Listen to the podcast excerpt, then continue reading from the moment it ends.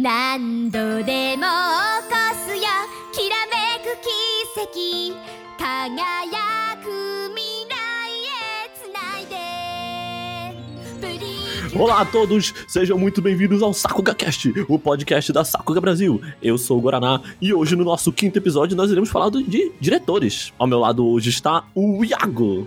Eu sou o Iago, da Saga Brasil. Você provavelmente me conhece pelo meu nick de YGP. E eu gostaria de dizer que meus pêsames para os fãs de Boku no Hero Academia. Ah, que opening, que opening bonita, né, cara? Ficou. É, é triste. É uma opening, sabe, que deixa você em choque, deixa você parado, sabe? É bem parado mesmo, sei que você me entende, cara. É, realmente, a minha reação foi, foi estática quando eu assisti essa Sim, opening. sim, eu fiquei estático aqui em casa. Você não tem ideia, cara. Incrível, Todos- incrível. Todos nós ficamos. A Steph também ficou estática. Inclusive, é, no momento que esse podcast saiu, há um texto no site da Sakuga Brasil falando sobre essa opening específica.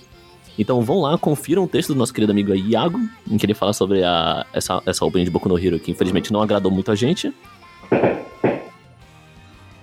E se alguém aleatoriamente ouvir fogos de artifício no meio da gravação, é porque estão comemorando mais São um episódio da, da Saga Cast. Que São João o quê? Que São João, que Sakuga Cast é mais importante que São João? é, cara, viu? Bom, né, viu? Comemorar São João com a. É o São João Cast hoje, né? Não, o Sakuga Cast. É o Sakuga Cast São João. Não tem, infelizmente, em anime nenhum episódio de São João. A gente vai falar hoje sobre é, cenas de fogueira bem animadas. Cenas de fogueira bem animadas. Eu não duvido que tenha, sendo bem sincero. Eu não lembro agora de cabeça, mas eu não duvido que tenha. Sem brincadeira nenhuma. Ó, eu, eu ouvi, inclusive, agora. Pshim. É, realmente. Estamos em um, em um episódio lendário aqui. Sim, sim. É o episódio de praia da Saku, do Sakuga Cast. Aí tá chegando no final, que é a parte da- de soltar fogos de artifício com os amigos, sabe? É mais um episódio do Slice of Life da Sakuga Brasil, mano. Que, que incrível. Que, que, não, que não fala, de, não fala de, de fogo de artifício em anime, não, que eu lembro do que aconteceu em 86. Tô, tô triste até agora. Esquece isso, pelo amor de Deus. Cara, pelo amor de Deus, eu tô... Os fogos de artifício estão incríveis. E pra comemorar também, mais um podcast da Sakuga Brasil. Hoje nós iremos comemorar não, né? Porque, enfim, é mais um tema comum, mas eu acho que muito necessário de se falar. Hoje nós vamos falar de diretores. Certo, Iago? Isso mesmo. E mais especificamente, a gente vai se focar em diretor, sabe, de série. Vocês conhecem, diretor principal? O diretor-chefe, que é acreditado alguma, algumas vezes aí, você já deve ter percebido em algumas situações. E o diretor assistente. Exatamente. Você pode falar, pode falar um pouco das três funções aí pra gente, Thiago? Claro. É, vamos começar primeiramente pela função que provavelmente vocês mais conhecem, que é a de- de diretor-geral, que geralmente ah, varia muitos nomes, né? É, que a gente traduz, pode ser chamado de tanto diretor-geral quanto diretor de série. Não ele está errado, não necessariamente correta, porque anime é uma bagunça e é muito difícil de acreditar isso, mas é, em japonês é, bas é basicamente apenas diretor, kantoku. É, lógico também depende da produção. Tem produções que muita gente não sabe, mas tem vários diretores. Tem um, um diretor de série, um diretor-chefe, aí vem mais um diretor de não sei o quê. E Unity Director, né, que é o diretor de unidade, né? É, é, um- é uma bagunça muito grande. Há vários tipos de diretores. Há vários tipos de diretores, depende da, da necessidade. Por exemplo, nos animes do estúdio Shaft, a gente tem o mesmo diretor-chefe, o mesmo diretor-chefe, O chefe. o mesmo diretor, o mesmo diretor-chefe, o mesmo diretor-chefe sempre, que é o Akio Kishimbo, enquanto temos algum diretor de série que realmente dirige o anime. Aí fica na, naquela situação, o diretor de série dirige o anime, ele dá a visão dele, enquanto o Shimbo ele deixa aquela chefe estética que vocês sempre conhecem e que é tão famoso, os famosos pescoços quebrados, entre outras coisas. Os famosos pescoços quebrados da Shaft, né, cara? É incrível. Mas o que exatamente é um diretor? Bora passar para cada uma das funções, novamente, focando aqui. No diretor geral, ele é a pessoa que está responsável por gerenciar toda a produção do anime em si, colocando a sua visão no, no trabalho dos outros artistas. Por exemplo, ele vai supervisionar toda a animação, não, não igual um diretor de animação que aplica as correções, mas ele vai olhar a animação em si e vai ver se aquilo é exatamente o que ele esperava da, da cena. Se não for, ele vai, vai, ele vai passar para alguém dar o jeito daquilo. Pode ser o diretor de animação que vai pegar e corrigir a cena, ou então até o próprio animador, ele vai conversar com o animador, vai sempre estar conversando com a Steph, sempre tentando mostrar o seu ponto de vista para ela, e através disso, criar o anime da forma que ele imagina que tem que ser.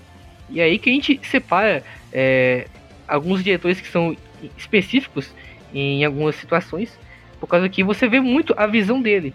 muitas vezes um, um anime é impressionante por causa que o diretor teve uma ideia que enxergava a obra de certa forma e colocou no anime. É, a gente pode até falar, o Iago, tipo, que quando a gente co tenta colocar a palavra correção num diretor, a gente pode usar um exemplo assim, já que ele meio que um corrige animação. Não dizendo que um diretor não vai corrigir uma animação, porque a gente tem casos e casos de diretores que fazem muitas funções. É, em anime grande, Sung Ho Park aí, né, pelo estúdio, nas últimas produções que ele participou do estúdio Mapa, acho que tanto Jujutsu Kaisen quanto The God of High School ele animou também. E, mas a gente pode pegar um exemplo de que diretores, diretores de vez em quando, eles fazem correções em storyboards de diretores de episódios também. Sim, isso é uma coisa muito importante. Eles vão ver o storyboard de todos os episódios, quando eles não, eles não fazem, né? Porque o nosso senhor Ishihama, diretor de Farteiro, ele gosta de ver o storyboard do anime todo, né? De, de três episódios, ele fez metade. O cara, o cara faz storyboard com ele faz um storyboard em cada mão, aí entrega dois de uma vez. É a nossa única teoria possível, porque ele é muito rápido fazendo storyboard. Mas em resumo, ele vai olhar o storyboard de todos os episódios, ele vai lá tudo na produção, na verdade, e vai corrigindo o que precisar. Ele vai chegar e falar pro pessoal do CG: Ah, eu imaginava que ia ser diferente, muda isso aqui, falta da cor, o pessoal que faz o storyboard. Ele mesmo pode, às vezes, pegar o storyboard e redesenhar por cima, mudando algumas coisas. Se ele tiver experiência com animação, ele também pode corrigir a animação ele diretamente. Aconteceu com o Little Witch Academia, dirigido pelo nosso amado Yoshinari. Ele, ele propriamente corrigiu a animação do projeto, ele realmente pegou e redesenhou alguns frames, explicou pro animador, ó, oh, eu quero isso aqui, esse movimento tem que ser dessa forma. E, e isso é interessante porque isso passa a experiência, você está ensinando uma pessoa talvez muito menos experiente que você e desenvolvendo novos talentos na indústria, enquanto você cria o anime da forma que você enxerga. Isso é a magia de, de, de diretores, somente os que se destacam pela sua direção e pela sua filosofia de produção. Com toda certeza. Eu acho que um dos, um dos diretores que eu mais gosto, eu sempre falo isso, é o Kei Oikawa, Hinamatsuri, Oregairo é, e várias outras produções. Inclusive, em Hinamatsuri, ele fez o storyboard de todos os episódios e da opening e da ending, e eu acho isso muito legal. Claro, ele não dirigiu todos os episódios? Não, mas ele fez o storyboard, então ele deixa muito a, clara, tipo, a visão dele ali, sabe? Durante o anime inteiro. E eu acho isso, tipo, muito legal. Mesmo, o mesmo pode ser dito pelo, uh, com o Yuichiro Hayashi, que atualmente está sofrendo para dirigir Shingeki no Kyojin. Ele tem um padrão de fazer muito storyboard para as produções dele. Ele fez storyboard todos os episódios de Doro Redoro, por exemplo. É uma puta produção, né, cara? Tipo assim, incrível. Doro Redoro é tipo é incrível. É, ele é o que eu mais gosto nele, em como ele consegue introduzir, é, além da visão dele, ele meio que se adapta às obras que ele pega. Porque se você ver o, o, o currículo do cara, ele dirigiu Kakegurui, Doro, Redoro, Shingeki no, no Kyojin, Garo, são obras que não tem nada a ver uma coisa com a outra, mas ele tá sempre lidando bem com cada uma delas. Parece que ele pega a obra, ele olha pra obra, entende e depois produz o anime colocando a visão dele do que ele entendeu. E isso é algo, isso é algo que é, eu acho muito mágico. Ele é um diretor que se adapta bastante à obra. Porque quando a gente fala de direção, a gente não pode esquecer que é, diretores, sabe, têm seu estilo e geralmente eles são é, bem, fiéis a, bem fiéis a eles. Claro, tem diretores que se adaptam e estão sempre trazendo coisas bem novas. Eu acho que Tatsuya Oishi lá do, da, da Chef é um grande exemplo disso, que sempre que, que ele aparece em, dirigindo alguma produção, eu vejo algo novo dele e falo, cara, esse maluco é incrível. Mas é legal mesmo do Yuichiro Hayashi o quanto ele se adapta à obra que ele tá dirigindo, sabe? Porque não importa se seja uma comédia, se seja um anime de luta, se seja um anime, sabe, demais voltado ali pro ficção científica barra cyberpunk, é, ele faz um trabalho espetacular de absurdo. É incrível. Eu acho que um dos principais motivos de Shingeki no Kyojin ainda conseguir ser minimamente interessante com cronograma horrível que o mapa deu pro projeto porque tinha o Hayashi na direção. Uma vez o Iago querendo que a, a Sakura, Sakura Brasil seja cancelada, estamos mais uma vez falando mal de Shingeki no Kyojin. Não podemos falar um podcast sem falar mal de Shingeki no Kyojin. Isso já virou comum. Não, Shingeki no Kyojin, Shingeki no Kyojin merece meus elogios. O problema é o mapa. É, com certeza. Se você estiver escutando isso, Manabu Otsuka, nós precisamos conversar. Precisamos conversar, né, cara? Eu, o meu sonho é, ter uma, é, é, sabe, ir pra um bar com Manabu Otsuka e Jorge Wada, dois ícones da indústria incríveis. Eu acho que eles frequentam o, mesmo bar. Eu tenho certeza. Tem essa né? possibilidade. Que eles se sentam lá e falam: quem nós vamos escravizar hoje? ai, ai. Mas isso é assunto pra outra isso história. É assunto pra outro podcast. Vamos lá. Bem, agora já falamos mais ou menos do diretor, mesmo que a gente vai focar nisso enquanto a gente fala de outros diretores famosos na indústria. É importante dizer também que é um diretor-chefe. Muita gente às vezes confunde o que é um diretor-chefe, e é uma questão meio complicada realmente. Porque em anime, a função de um diretor-chefe geralmente eu disse geralmente, é, quer dizer menos envolvimento no projeto. Enquanto o diretor ele tá efetivamente cuidando, cuidando da staff, ir lá todo dia, o diretor-chefe ou diretor supervisor, ele é mais algo de realmente ir lá, olhar né, como é que tá. É, ele, ele vai lá, olha como é que tá e vai, e vai embora. Vai pra casa dele, podemos dizer assim. Ele tem.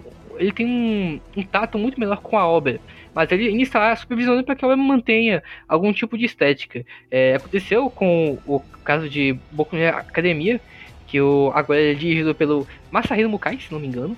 Onde o diretor anterior Kenji Nagasaki. Exatamente. É, teve que deixar a, a produção como diretor para se tornar diretor dos filmes. Levou uma coxa junto com ele, por sinal. E Esperto, agora né, ele cara? só supervisiona o anime. Eu acho que, como ele tá ocupado com o filme, ele já deixou claro que na época do filme ele realmente passou mal, ele ficou doente, por causa que ele teve que lidar com as suas produções. Eu acho que ele é muito mais focado no filme. Até porque dirigir um filme não, não é um trabalho fácil. Então eu acho que pra Hero mesmo, ele deve só chegar assim, olhar mais ou menos o que, que o, o Mukai tá, tá fazendo e se focar no filme que ele tem que produzir. Já que todo ano tem filme. E essa é uma questão muito confusa realmente, né? Porque você via bastante comentários na internet de pessoas falando Ah, Kenji Nagasaki está sendo creditado sim em Boku no Hero Academia como Chief Director, quer dizer que ele voltou ali, ele tá tendo um papel mais importante? Aí não, né? Só que o nome dele tá acreditado ali, mas ele tá focado no filme, né? Então, né, enfim. É, é basicamente isso. A função de diretor-chefe é supervisão. É, lógico que existe casos e casos, tem vezes que o diretor-chefe ele é extremamente é, incisivo na, na, nas séries que ele dirige. Eu posso dar um ótimo exemplo, que seria o Shinichiro Watanabe, que é o diretor de Carol e Tuesday, e do Space Daniel. Ele foi diretor-chefe, só que é, ele dava pra perceber que tinha é, Shinichiro Watanabe ali, mesmo que não seja ele exatamente o diretor mesmo que ele esteja supervisionando, eu vi que a supervisão dele era bem forte. Realmente deixava claro o que ele queria com a série. Sim, é, é exato. É, essa questão do diretor-chefe é muito difícil porque, mais uma vez, vai variar de produção para produção e vai variar de pessoa para pessoa. Nós temos sim diretores que estão acreditados como diretores-chefes que gostam de ter mais envolvimento, que na hora até mesmo de fazer uma supervisão, ele pode, sabe, ser bem mais. Não sei como seria a melhor palavra. Participativo eu diria, no projeto, e você vai ter pessoas ali que vão falar uma coisa aqui, uma coisa ali. Eu creio que mesmo aqui o Kishimbo, sendo creditado, por exemplo, os animes da Shaft como diretor-chefe, é, a gente sempre cita que fala que ah, o diretor vai ter totalmente. O diretor ali vai ter totalmente liberdade, mas eu acredito que até o próprio Shimbo deva fazer sim alguns comentários aqui e ali. Obviamente, provavelmente menos participativo do que o caso do Shinichiro Watanabe em, em Tatami. Em Space Dandy? Ou Tatami Galaxy? Eu quero me confundir.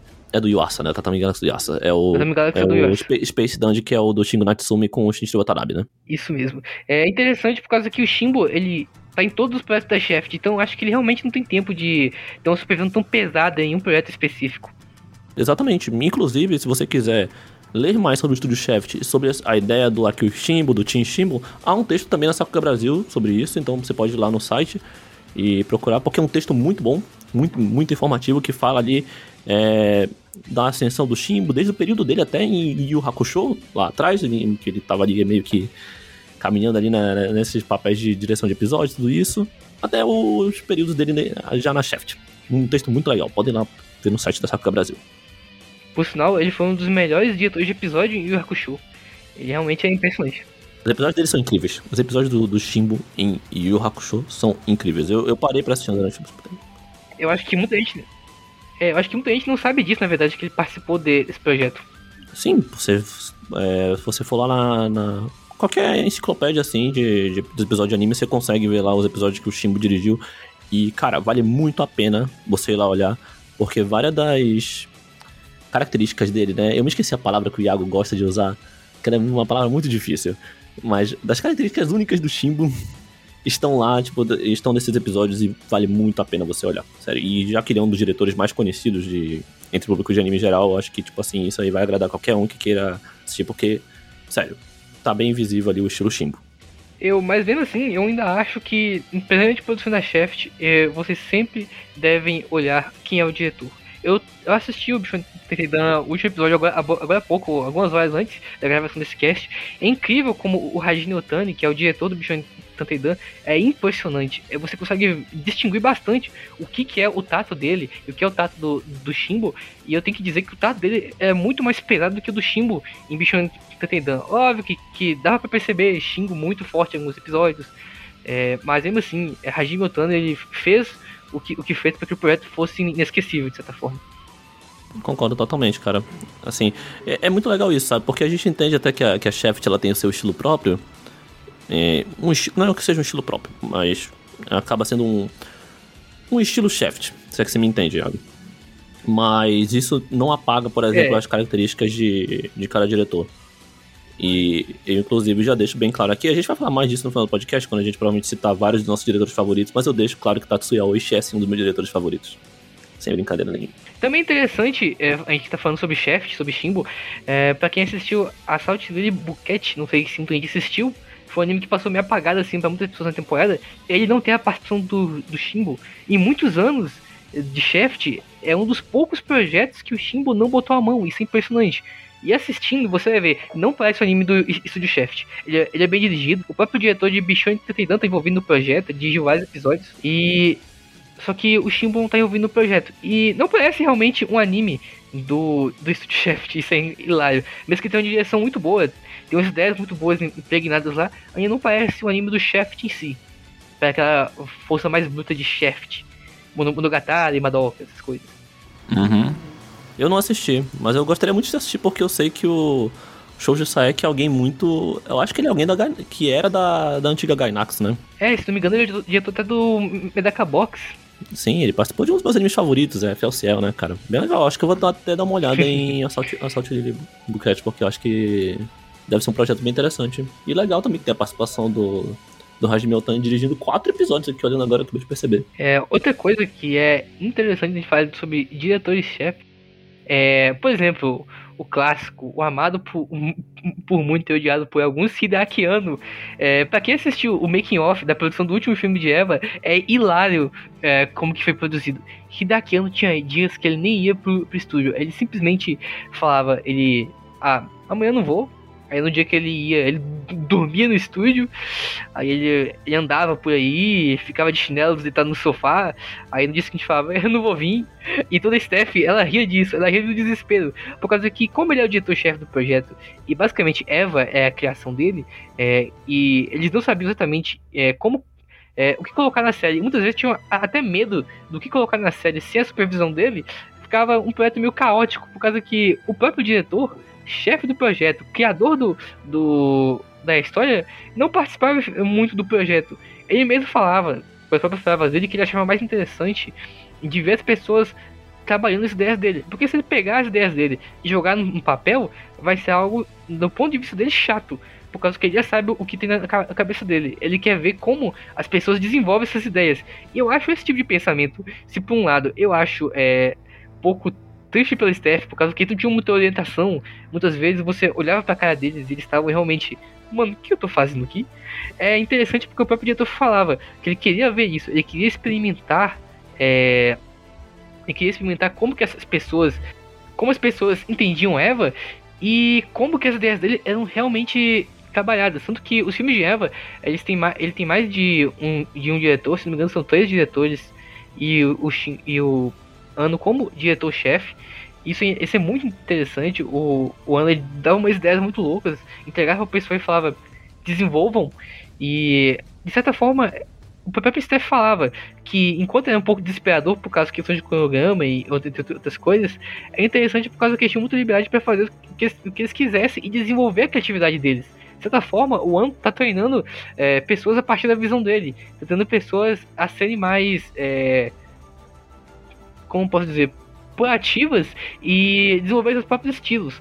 É uma forma de produção que só funciona por causa que é um filme de Eva que o próprio estúdio cara é o, o, comitê de produção, então ele não tem tantos problemas com, coisas assim, é um dos membros do comitê de, de produção, ele tem tantos problemas de cronograma, é, os problemas de cronograma tem, tem que cumprir prazos ainda, mas ele tem um tempo maior de produção do que um filme normal, e Sim. é o renomado Hideaki Anno, né? Ele consegue chamar muita gente pro, pro projeto e desenvolver algumas coisas, mesmo que em, em tempos é, complicados. E, cara, eu até fico meio que na dúvida, porque eu, eu queria saber mais sobre. Eu ainda não assisti o documentário de, de, de, de Evangelho, porque eu realmente queria entender mesmo essa, essa logística de, de três diretores que ele, que ele teve, né? Inclusive, um dos diretores é o, é o Kazuya Tsurumaki, criador de FLCL, se eu não me engano é interessante porque tem um momento do making off, vou dar um spoiler, que o Hideaki Anno falou: Eu quero produzir o filme sem storyboard.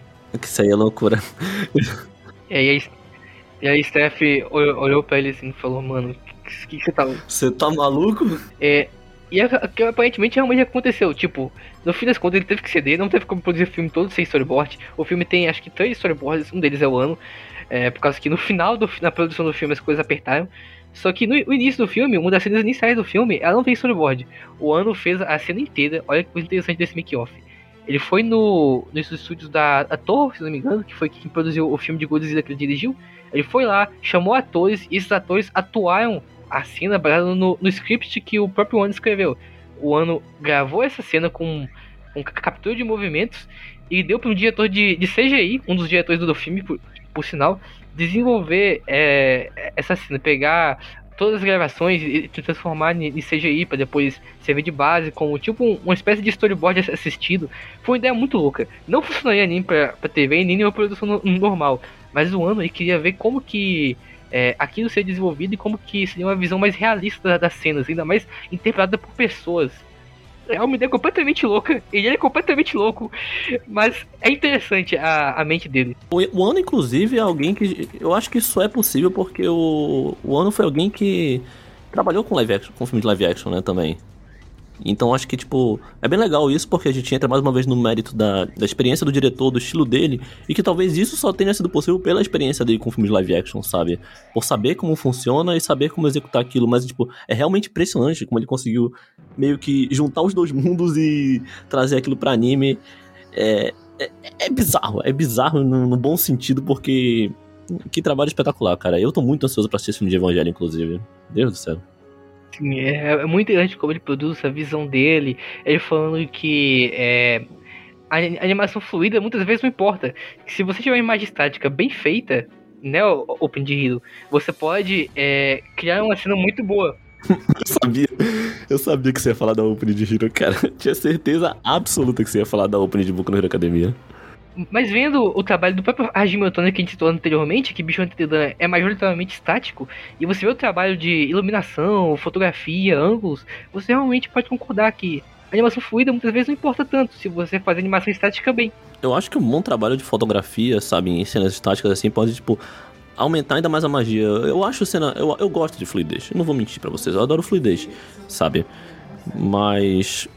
é, ao mesmo tempo eu fico pensando de que que de vez em quando é bem melhor você ter uma cena estática que ela é muito bem trabalhada e faz sentido pro anime do que você ter, tipo, uma cena fluida por ser fluida, cara. Um exemplo disso, por exemplo, eu gosto muito do- do- dos trabalhos de outro diretor que é um dos meus favoritos, Takuya Igarashi, de Bungo Dogs, e de Ojama Doremi, se eu não me engano, é, Ashitano Nadia, em que ele realmente é um cara que trabalha muito bem fotografia. Tem um dos textos mais antigos, eu acho, do site da Sakura, é, é justamente fal- de falando de fotografia, escrito pelo Mimichi, grande Mimichi.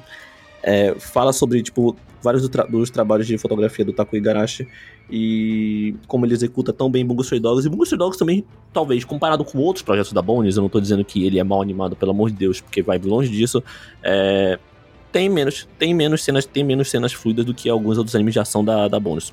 É, realmente. Mas mesmo assim, é um trabalho absurdo demais por causa que Takuya Igarashi ama janelas, ama iluminação e é muito legal, e é muito legal ver isso dele e entra mais uma vez no mérito do diretor. Mas Iago, faltou de falar uma coisa. Diretor assistente. Diretor assistente. O diretor assistente é basicamente a função que irá garantir que a visão do diretor de série esteja impregnada no anime. É basicamente, como o próprio nome diz, é uma função de assistência, né? O diretor assistente ele vai arcar com muito do que o diretor de série não pode, porque ele está muito ocupado fazendo outras coisas. Então, por exemplo, ele vai dirigir vários episódios, ele vai ajudar a supervisionar a staff. Muitas vezes até o, o diretor assistente é, ele toma algumas funções cruciais que o diretor não pode tomar, por exemplo, tem meio que um aquela tra- tradição do diretor é, geral do anime. Ele dirigiu o primeiro episódio, a open, a end e o último episódio, e muitas vezes o diretor assistente acaba tomando essa função. E isso é muito importante. É, Muitas funções são criadas com anime devido à superprodução de anime e os, os, os prazos curtos. Só que é realmente maravilhoso vo- você ver que tem bons artistas trabalhando nesse tipo de função. Talvez as pessoas não olhem muitas vezes isso. Tem sites, por exemplo, como o ANDB, que quando você entra na página do anime, ele mostra a minha staff. Só que mostra diretor-chefe, e diretor. Nunca mostra o diretor assistente. Você tem que clicar no nova aba para ver o diretor assistente. Eu acho que isso é errado. O diretor assistente é realmente muito importante. E tem é, episódios que sem o diretor assistente não seriam a mesma coisa.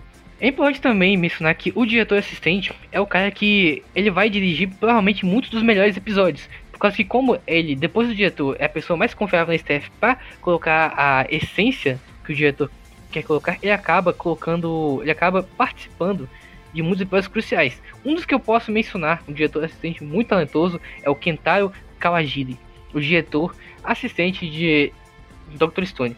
Por que, eu, que ele é tão importante assim? É, você sabe que Dr. Stone é uma produção bem limitada. É, por causa do seu design complexo, é de uma equipe que não é muito forte, mas o que carrega a obra com certeza é, o, é a sua direção. Tudo de animação, que o design é sempre bem, bem polido, tanto de direção normal, é, storyboard, direção de episódios. E o, o Kentaro Kawajiri carrega muitos episódios nas costas. Ele dirigiu o episódio 10 do, do Stone Wars, que foi a segunda temporada, que é um episódio que foi elogiado por muita gente. É, é um episódio que é o clímax do, do arco, podemos dizer assim, e ficou extremamente bem dirigido.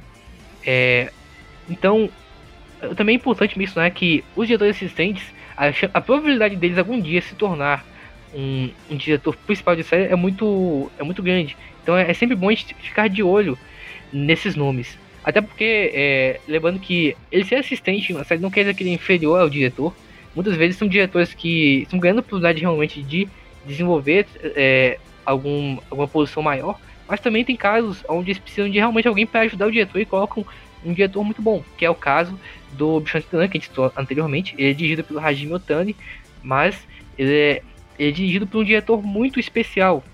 Você sabe qual é o diretor, Guarani? O diretor assistente do Bichon Titan é o Kenjiro Okada, que é o diretor de Sangatsu no Lion. É, muita gente talvez não sabia disso, tava perguntando onde é que tava o diretor, pois é. Ele não. É, é, muita gente saiu da Shaft, ele não foi um dos que saiu da Shaft, ele continua no, no, projeto até hoje. Ele tá. Ele foi diretor assistente é, do então não quer dizer que ele tá numa posição é, de inferioridade, nada do tipo. Ele tá só ali para realmente ajudar. Ele é um diretor muito talentoso, ele fez storyboard, dirigiu alguns episódios, se não me engano. Storyboard eu tenho certeza que ele fez, porque eu me lembro. Então é maravilhoso ter ele na produção. Cara, isso é incrível, sabe? Porque é uma pessoa extremamente talentosa. A gente sabe da qualidade de, de Sangatsu no Lion, sabe? Principalmente em, em storyboard, em várias coisas, porque para mim, Sangatsu no Lion, inclusive, melhor anime da Shaft, nada contra isso aí. É, voltando aqui polêmica já mais uma vez. Tenho certeza que se Mimite estivesse aqui, ele falaria, ele não discordaria também, então temos uma opinião aí. Estou assumindo a opinião do Mimite, espero que ele não me processe. É bem legal isso, é, é pra gente entender um pouco, sabe, também de que vamos lá. É, hierarquia é uma coisa que existe, mas que ela também pode variar de projeto para projeto. Isso totalmente, totalmente importante, sabe? Então, tipo, não é só porque alguém é, tipo, é assistente director que a, a, a posição dele possa ser muito inferior, ou só porque alguém ali é está numa posição ali que possa parecer inferior, sabe, no sentido de hierarquia, significa que realmente seja, sabe? É, participação, sabe? O quanto uma pessoa tem participação varia de projeto para projeto. Como o próprio Iago falou anteriormente, a gente tem um exemplo do, do ano em que ele queria ver os, é, os diretores dele, sabe, as pessoas da staff dele trabalhando de forma mais livre. Mas claro que a gente vai ter casos onde o diretor prefere fazer as coisas dessa, dessa forma, sabe? E quer manter uma consistência no estilo dele e acaba por talvez não ter, tipo assim, animadores, diretores, diretores de episódio e storyboarders não tenham talvez a mesma liberdade. Isso aí é algo comum, sabe? Varia de produção a produção. Não dá pra gente saber? Às vezes até dá porque. Enfim, algumas coisas assim ficam mais, mais visíveis. Mas de vez em quando, até a gente, tipo assim, a gente não tem muita noção do que tá acontecendo numa produção. Então é bem normal. É, e é sempre importante mencionar. Não importa uh, o que uma pessoa faz dentro de uma produção, o, o trabalho dele lá é de suma importância. Se ele tá lá, se ele tá na produção, se aquele episódio que você assistiu chegou até você, é porque o toque de alguém estava lá e todo o staff, isso é muito importante. Agora, é, já que a gente explicou muito bem quais são as funções de cada um deles, acho que é justo a gente mencionar agora quais são os, principais diretores da atualidade. Cara, isso é difícil. Isso é difícil porque pode dar, pode dar treta da feita que a gente esquecer alguém. Você não acha? É, é difícil. É, é, é, é, literalmente possível citar todos, assim, mas tem alguns nomes que provavelmente vão vir à nossa cabeça primeiro. Eu posso começar. Vai, digam. É impossível não falar de Sung Ho Park. Nossa, esse cara, ele é, ele é diretor, ele é design de personagem, ele, ele é animador, storyboarder, não sei o que, não sei o que. Ele, ele é tudo que o anime dele precisar. Ele é isso. Ele dirigindo diversos episódios, animando para mais outros. E tem, tem vezes que nem dá pra perceber, mas ele tá no episódio, mesmo que não é tá. Como ele é o diretor, é, principalmente pra quem assiste Jutsu Kaisen, é, Uh, e pensa que a participação dele foi, foi, mais tímida, mas não. Ele supervisou vários storyboards durante o processo de produção, que dá pra ver alguns ângulos que ele usava nas animações dele do storyboard. Então, sim, ele tá lá sempre, sempre olhando. Eu acho incrível como ele consegue trabalhar rápido e em como ele participa de muita coisa. É, a, a comunidade saca costuma dizer que existe dois tipos de diretor. O diretor que trabalha muito bem com o gerenciamento e o diretor que trabalha muito bem com animação. E eu posso dizer que o parque ele é principalmente excelente com animação. Tudo que o parque dirigiu até agora tem vários destaques de Sakuga.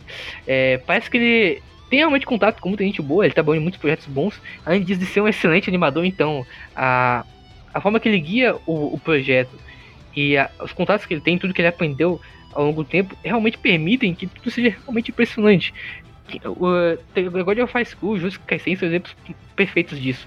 Eu acho que para diretor de, de animes de ação, ele é um dos melhores da atualidade.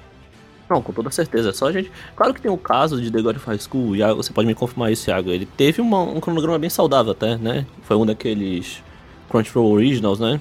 É, aparentemente ele já estreou é, finalizado.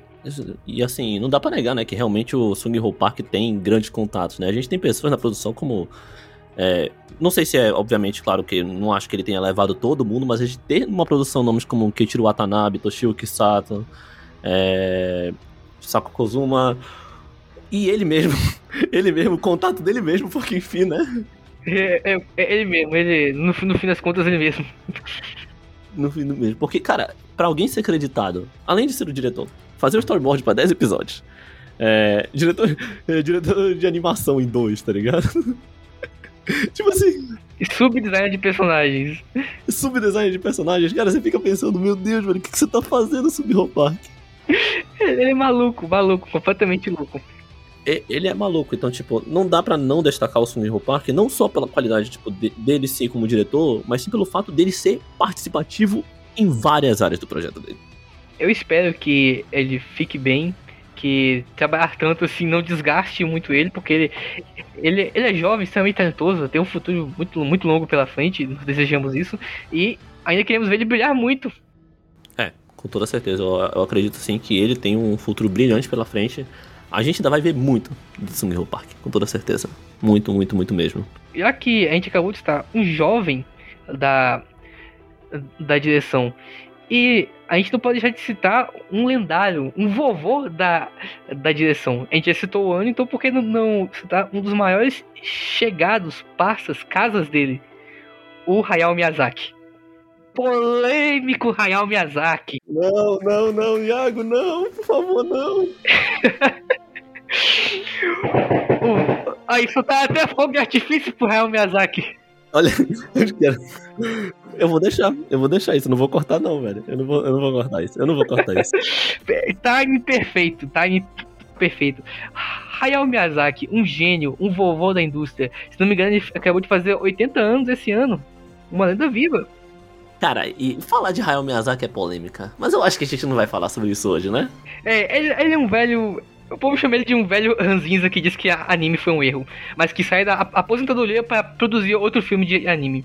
Ele é incrível, ele, ele, ele, é muito polêmico, ele tem opiniões é, fortes, ele muitas vezes é duro com muitas, com muitas pessoas, ele gosta muito de impregnar a visão dele, corrigindo fortemente a animação em seus filmes. Esse é um dos casos de, de um diretor que realmente pega a animação e redesenha muita coisa. É até difícil dizer o que cada um fez ali. Tem animadores nos filmes dele que, que participaram de vários projetos e que nos filmes dele a gente sabe que fez Sakuga, mas não dá para saber fez outros projetos, porque o Miyazaki redesenhou tanto a cena, mas tanto a cena que chegou a um ponto de que, de que não sabemos mais quem fez o que ali.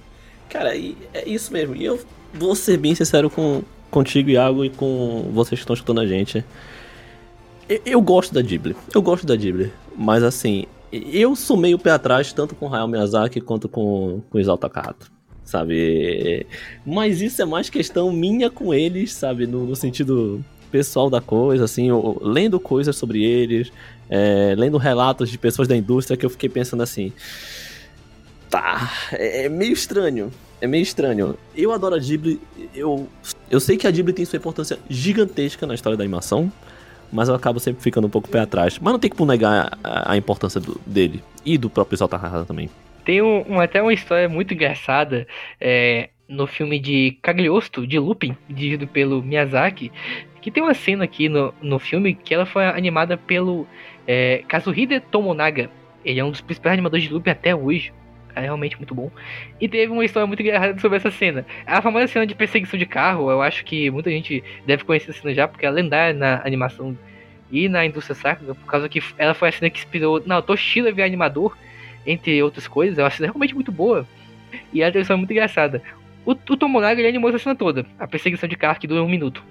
Só que o Real Miyazaki olhou a cena, falou: Não, eu vou. Ele recorrigiu tudo, redesenhou tudo por, por cima.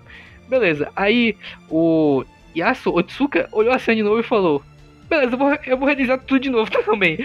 E no final das contas, o ele falou no Twitter que a única coisa que sobrou a animação dele foi a animação da daquela barra lateral que fica na, na, na estrada, daquele corrimão que impede os carros de cair. Foi uma coisa que, que não foi corrigida. Todo o resto foi corrigido. Isso aí é muito meme, né, velho? É muito meme. Tipo assim, você fala a cena e uma pessoa redesenha, outra pessoa redesenha de novo. E pelos making-offs que a gente vê do Real Miyazaki, caso ninguém tenha assistido, tem um documentário muito bom chamado 10 anos com o Real Miyazaki. Foi disponibilizado pelo NHK, um documentário excelente, que tem até é, dublagem em em inglês e, se não me engano, legendas em, em, em português. É nesse que ele fala que anime é um erro? Pior que é, tem todo o contexto pra isso, porque eu nunca realmente pesquisei isso. Eu sei que anime é um erro, eu concordo com ele, não. Mas enfim, nesse foi muito interessante. Foi na época que ele produziu Pônio até Vidas ao Vento. Foi durante esses, esses 10 anos, ele produziu esses dois filmes. E você vê muito da ideologia dele, de como ele produz. E às vezes eu realmente fico preocupado com o Miyazaki, porque ele cobra muito de si mesmo e dos outros, mas principalmente como ele cobra muito de si mesmo, ele já, já tem 80 anos de idade já, se não me engano. É, se você for mais jovem, desculpe Miyazaki, você tem cara de, de, de vovôzão da indústria mesmo. E é, ele é um vovô da indústria, ele é uma anda viva, é até é, é ele tem 80 anos realmente, fez 80 anos no dia 5 de janeiro, parabéns Miyazaki. É, ele é uma lenda viva, espero que ainda dure muitos anos e que depois do último filme que ele está produzindo, que ele descanse, que ele vai aproveitar a aposentadoria, Miyazaki, pelo amor de Deus.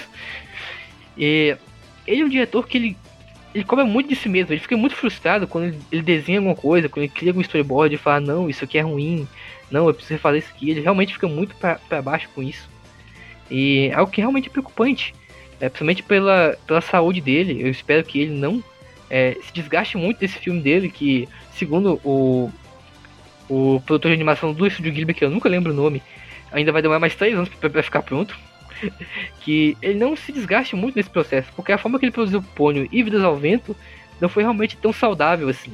É, sim. E até encerrando o Hayao Miyazaki, acabei de receber aqui, sabe, no Telegram 2, no Fofocas Sakuga Brasil, que existe até um rumor de uma. de. Não é uma treta, né, cara? De. Hayao Miyazaki com Mamoru Hosoda durante Rose Moving Castle, né? Mas isso aí é história para outro dia. vale também citar uma coisa que o Ano falou, uma coisa até meio polêmica, assim. É que, como muita gente sabe, o filme do Hamazaki está sendo produzido. E o Ano falou o seguinte: é, que se o, se o Miyazaki ele terminar pelo menos o storyboard, que o Ano ele conseguiria terminar disso no filme caso o Miyazaki morresse. E muita gente tomou isso e muita gente tomou isso muito mal, mas o Ano e o Miyazaki são muito chegados, se conhecem há muito tempo. E o próprio Estúdio Ghibli ajudou muito o Ano, principalmente na época de que ele estava com uma grande depressão. Então, é, eu acho que ele falou isso meio que num, num tom irônico, mas eu realmente consigo ver o, o, o Ano fazendo algo assim. É, assim, é uma é, eu entendo o pessoal, sabe, entender de coisa de uma forma errada, mas eu acho que é bem mais no sentido da. por causa da amizade dos dois, tudo isso, e aí ele falou esse tipo de coisa. É, vai de cada um entender, então. O que, que, o, o que, que o Ano quis dizer com isso aí. Mas eu acho que ele quis dizer no bom sentido, né, cara? É, eu só espero que os dois fiquem bem e que continuem entregando coisas boas. Aproveitem uh, quando o ano quiser se aposentar, que ele aproveite uma aposentadoria boa e que o Miyazaki se aposente depois desse filme, por favor. Descansa, velho. Já foi. Já passou 80. Já foi 80 anos já. Já, já dá, já dá. Que muito talentoso. Mas descansa, descansa, cara. É, cara, muito talentoso. Tenho meus problemas com você, senhor Hayao Miyazaki? Tenho, tenho. Mas você merece seu descanso, assim como todo aposentado, cara. Pode ter certeza disso. E quem você acha que a gente tem que falar também, além do próprio Miyazaki? Bem, eu acho que agora a gente tem que citar um que surpreendeu bastante muita gente, mas que já era esperado é, devido aos outros trabalhos como diretor, que era o Toshimasa Ishii. Você conhece o, o, o Toshimasa Ishii? Já ouviu falar de algum lugar? Toshimasa Ishii? Qual que é? Dá um... Ele é o diretor de 86. Toshimasa Ishii, ele surpreendeu muito é, durante o direção de 86. Já era esperado que ele fizesse um trabalho muito bom é, pelo currículo que ele tem na indústria, mas ele surpreendeu. 86, eu acho que a coisa mais surpreendente de 86, mesmo que seja uma produção relativamente consistente, com uma boa animação, boa fotografia, entre outras coisas, os diretores de episódios são muito bons. A direção do, do, show em geral é muito surpreendente. Ele levou muito o material original. Muitos fãs ficaram muito contentes com a adaptação. Eu não conheço o original, mas eu gostei muito do que eu vi. Foi realmente muito bom, muito bem dirigido. A estética que ele criou pro show foi muito boa. É, ele já tem um currículo muito bom por ele ser o diretor do. Ele é diretor assistente do Erased e do Mirai no, no Mirai. Ele tem um currículo fortíssimo. Então, eu, eu respeito ele. O cara é muito bom. E surpreendeu muito agora. Sim, alguém, alguém que tá surpreendendo demais. E, na moral, eu preciso escolher uma pessoa para falar. E eu acho que essa é a parte mais difícil. Porque eu tenho tantos diretores favoritos, assim, no sentido de. Tem tanta gente boa nesse mundo, sabe? é, Keio Ikawa, como eu já citei anteriormente, o próprio Takuya Igarashi. Mas eu acho que eu não posso deixar de citar alguém da Kyoto Animation. Quem você acha que é? Ah, eu, eu, eu acho. Eu, eu não sei porquê, mas eu acho que vai ser uma, uma escolha bem manjada já. não, o Kiyamada. É impossível eu citar o Kiyamada. Ah, o Kiyamada. Não tem como. Não tem como, não tem como. É, cara, primeiro que a Naoki Yamada, ela é jovem. E ela começou a dirigir muito jovem sabe? E isso é muito legal, sério. Ela, sem brincadeira, quando eu assisti Liz and the Bluebird, eu pensei assim, cara, essa desgraçada se superou. Porque é um filme lindo. É um filme lindo, lindo, lindo, maravilhoso. Até hoje, Koi no Katachi é um dos meus filmes favoritos, uma das coisas, uma das melhores coisas que eu assisti em anime. É sensacional. E assim, é muito legal como a Naoki Amada, ela parece, sabe, tipo, mostrar o mundo dela de forma tão clara através da direção e do storyboard dela. Ela gosta, tipo, de estabelecer local, é, mostrar os personagens de vários ângulos diferentes, de várias formas diferentes, e ela consegue dizer: esse é o meu mundo, esses são os personagens, e eu quero que vocês sigam eles, sabe, o tempo inteiro. E você consegue entender a, a emoção de cada, de cada personagem, o local onde eles estão, a, sabe, o peso de cada cena, tudo isso. E eu acho que a Naoki Amada ela é especialista nisso, né? Fora o, a paixão dela por mostrar as pernas, né? Personagens caminhando, né, Naoki Amada? A gente, a gente tá ligado nisso aí. Eu acho realmente que, tipo, ela é uma diretora que ainda vai estar tá aí por muito tempo. A gente espera que ela esteja aí por, por muito tempo. Hoje em dia, eu diria que tanto ela quanto o nosso querido infelizmente falecido Yasuhiro Takemoto eram meus diretores favoritos da, da Kyoto Animation, né? Yasuhiro Takemoto dirigiu Ryoka, que para mim é a melhor obra da, da Kyoani até hoje, até o dia de hoje, e a melhor produção da Kyoani. Nada contra você, Violet Evergarden, mas eu amo muito mais Ryoka, desculpe. Cara, não, assim, eu sempre falo, não tem como não citar a Naoki Yamada é, numa mesa assim de grandes diretores e diretoras. Ela é uma mulher espetacular. Espetacular em todos os sentidos. Sério, ela é muito boa diretora. A gente até pode puxar aqui é, um gancho e falar do Shin Akabayashi, que é o diretor de Wonder Egg Priority, que é extremamente é, fissurado no estilo da Yamada e que seguiu isso muito durante a sua produção. Que era um diretor que até então só dirigiu Wonder Egg Priority de. Eu falo anime pra TV longo do, do, dos episódios, pá. Mas é que ele tem muito potencial de mostrar ainda mais essa visão. Espero eu em, em condições melhores no futuro. É, com toda certeza. Eu acho que ele é alguém que, que merece bastante mostrar o seu potencial. É, a gente sabe muito bem que né, o Wonder Egg foi uma produção muito. em que ele tentou fazer. É, é, eu tô tentando lembrar a palavra para isso, sabe? Ele queria muito, sabe, de Wonder Egg. Mais do que ele podia. Mais do que ele podia. E agora, para finalizar, chegou a hora de nós comentarmos os nossos diretores favoritos. Eu sou uma pessoa que eu sou suspeito para falar, é, por causa que eu, te, eu sempre falo que eu tenho dois diretores que eu amo muito e que eu sou extremamente fanboy. Um é um diretor de filme, enquanto o outro é um diretor para TV. Começando pelo de, de filme, é o grandíssimo Mamoru Hosoda. Uhum. Você, já me, você já me poupou um trabalho, porque eu ia falar dele.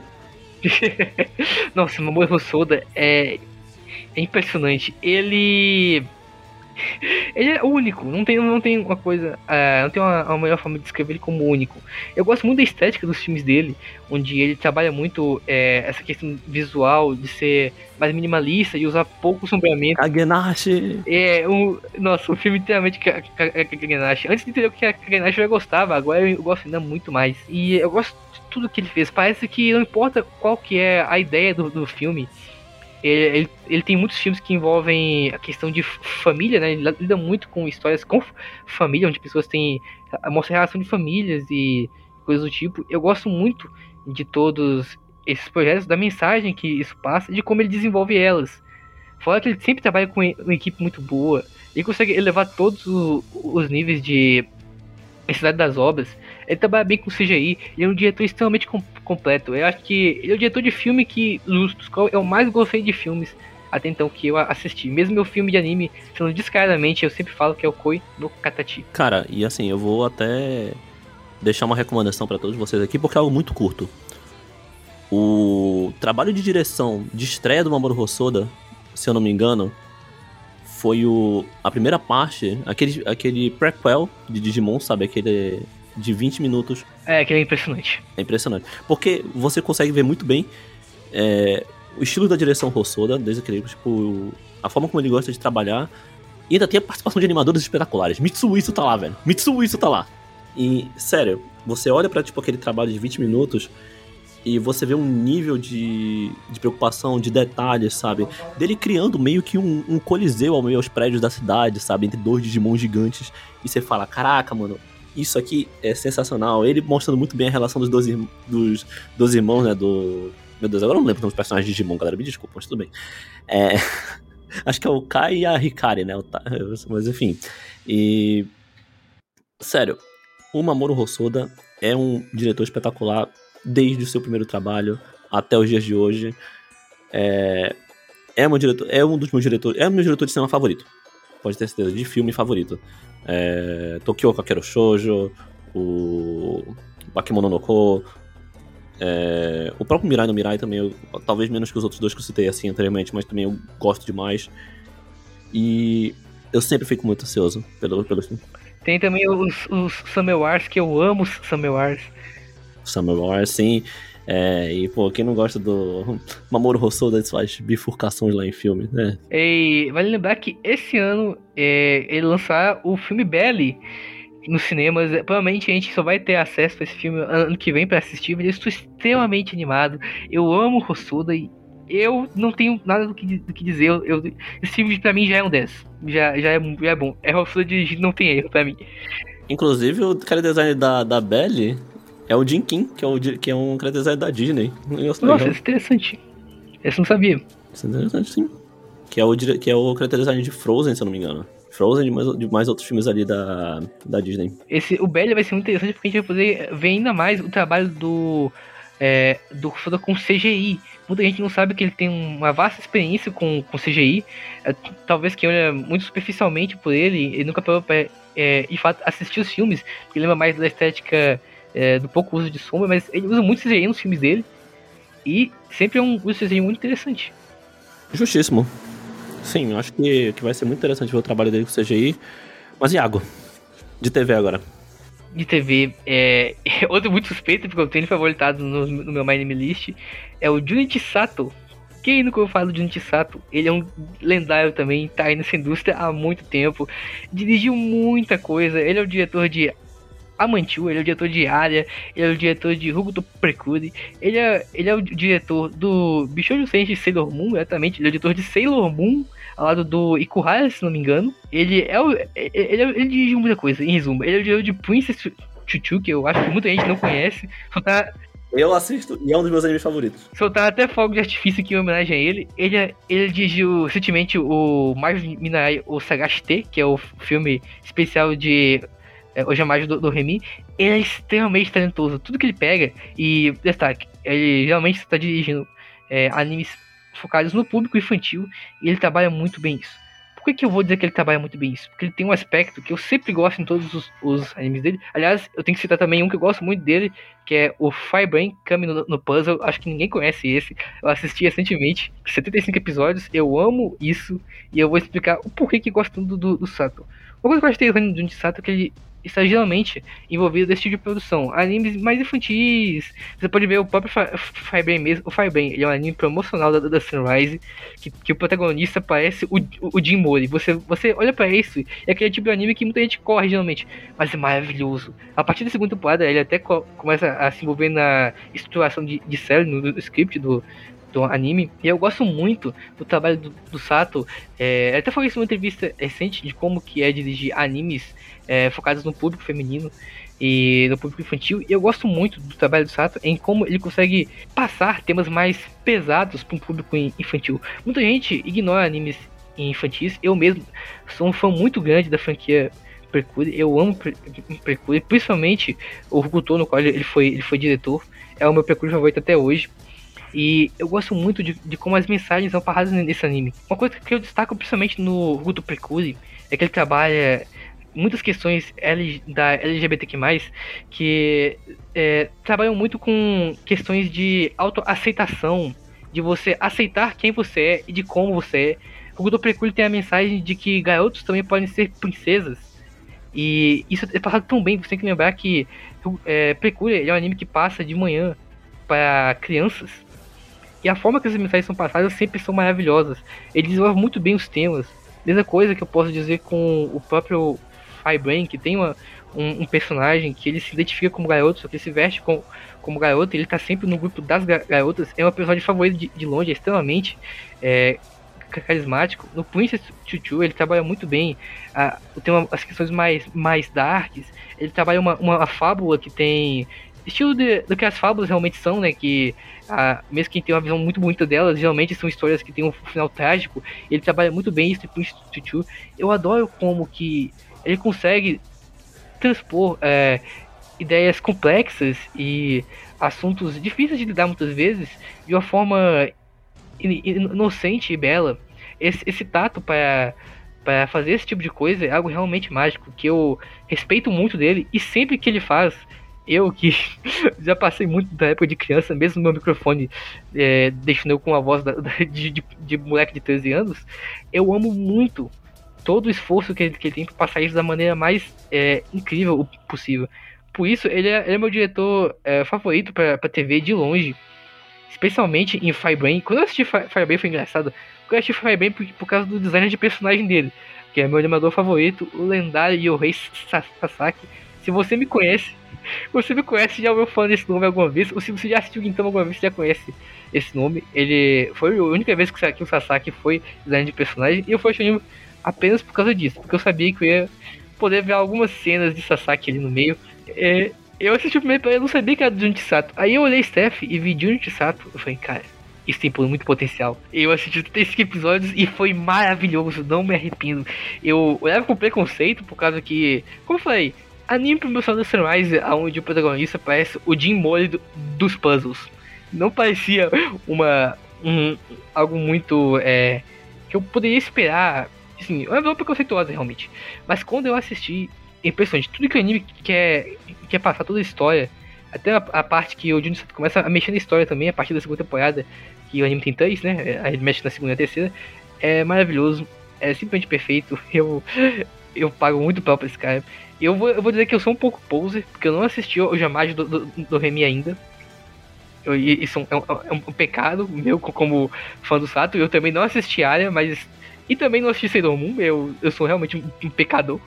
Mas é, eu vou, vou, fazer isso porque eu tenho certeza que o trabalho dele em todos esses projetos foi maravilhoso. E já que você falou de, de Sato, eu, e você já citou Mamoru Hosoda, e Mamoru Hosoda é meu diretor favorito de filme, então menos um trabalho para mim. Mas aí eu vou roubar, e infelizmente eu vou ter que deixar dois diretores empatados anime de TV. e, você citou, e você citou um deles já, inclusive. Ikuhara. Ikuhara é muito incrível. E Takui Igarashi. Meu querido Ikuhara e Takui Igarashi são meus dois diretores favoritos, assim, disparados. Eu sou um apaixonado por. Eu sou um apaixonado por Bungo Stray Dogs, eu sempre falo isso. Eu sou um apaixonado pela cidade de Yokohama em si.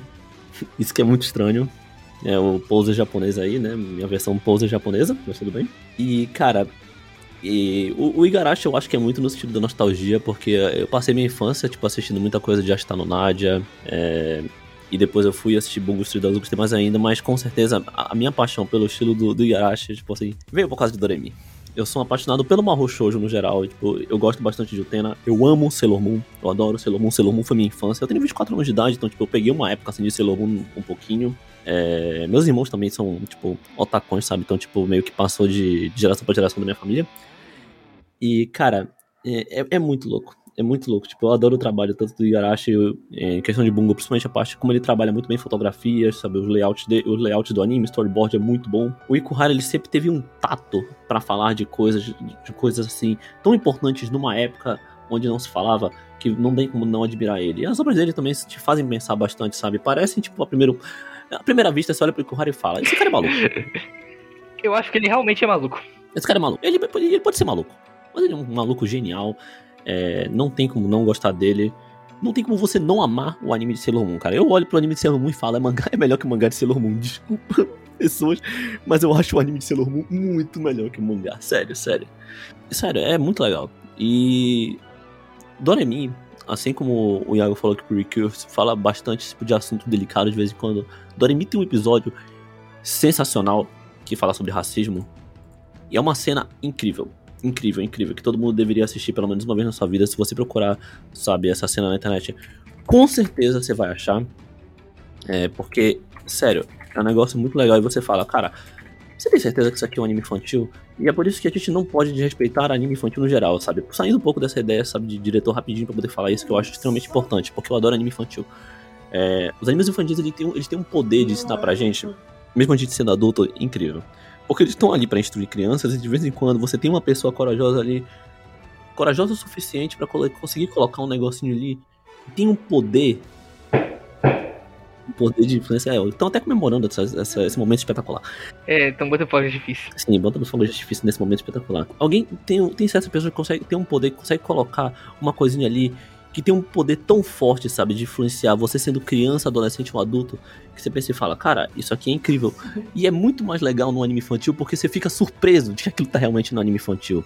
E ainda, ainda mais, ainda mais com uma forma que isso é colocado, não é? Sim, eu assisti um anime quando era criança, é, eu adoro as coisas da Sanrio, da, da Hello Kitty, da, da Hello Kitty, da Hello Kitty no geral. É, os personagens da Hello Kitty, a My Melody, a Kuromi, a própria Hello Kitty, Bajitemaru, um monte. E eu assisti o anime inteiro quando criança do, da, da My Melody da Kuromi, e tinha uns episódios que você olhava umas coisas e falava, cara, eu tenho certeza que isso aqui não foi feito pro público infantil. Então é, é bem legal isso do, do, do, público infantil e dos diretores de animes considerados infantis, porque eles têm, sabe, tipo, um, um tato para conseguir colocar as coisas ali de forma tão sutil. Eu até, é de novo, acabando o rumo do Junji Sato, eu até recomendo de quem nunca assistiu a franquia Precure ainda, é, você pode começar por qualquer temporada, isso não faz muita diferença, todas têm um final fechado e, e são separadas entre si, mas eu recomendo que você comece por Ruguto, porque Ruguto é simplesmente maravilhoso em, em, trabalhar todas essas questões, como eu tinha dito anteriormente. É, eu acho muito bonito, principalmente, é, quando duas é, garotas, é, du, du, duas garotas, elas uma vida para outra, eu não vou esperar muito contexto da, da cena, porque esse problema de autoaceitação. Nenhuma delas aceita quem elas, elas são realmente. E, só que elas gostam muito uma, uma da outra. É, e soltam a frase o seguinte: enquanto eu amar você, eu vou amar a, a mim mesma. No, no contexto, por causa que uma ama a outra. É, a, a amizade delas é muito forte. E eu acho isso muito lindo. O episódio em si é lindíssimo. É, então eu acho que é que nem o, o Guarani falou animes infantis, eles têm uma capacidade de passar mensagens impressionantes. Lógico, não é tudo anime infantil. De novo, o importante é quem dirige eles. Só que grandes, muitos animes infantis, eles têm esse tato, eles têm esse cuidado de passar mensagens assim, para que é, crianças entendam de uma, e, sempre fazem isso de maneira emocional e bela.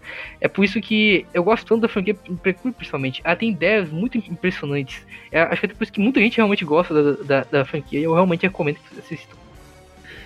Mas, cara, é, é isso mesmo, sabe? Tipo, os animes infantis são perfeitos. E é incrível como a, o Sakuga Cast ele tem esse poder. Esse poder de fugir do assunto, e quando a gente foge do assunto é porque tá na hora de acabar isso aqui. É, eu gostaria de agradecer a todo mundo que ouviu a, a, até agora. E que eu, a minha dica é assistam é, quando vocês forem assistir anime, preste atenção em quem está dirigindo, as pessoas envolvidas, principalmente vai é, conhecer é, nomes mais interessantes e acabar que nem eu, indo, indo matar todos os animes do, do Junichi Sato, por causa que você gostou da direção dele. É sempre importante conhecer as pessoas que estão envolvidas e ver que visão elas estão tendo sobre o projeto. Mas é isso, até o próximo episódio, falou! É isso, galera, ficamos por aqui então. Muito obrigado e até o próximo Saga Cash. Valeu, falou, tchau, tchau.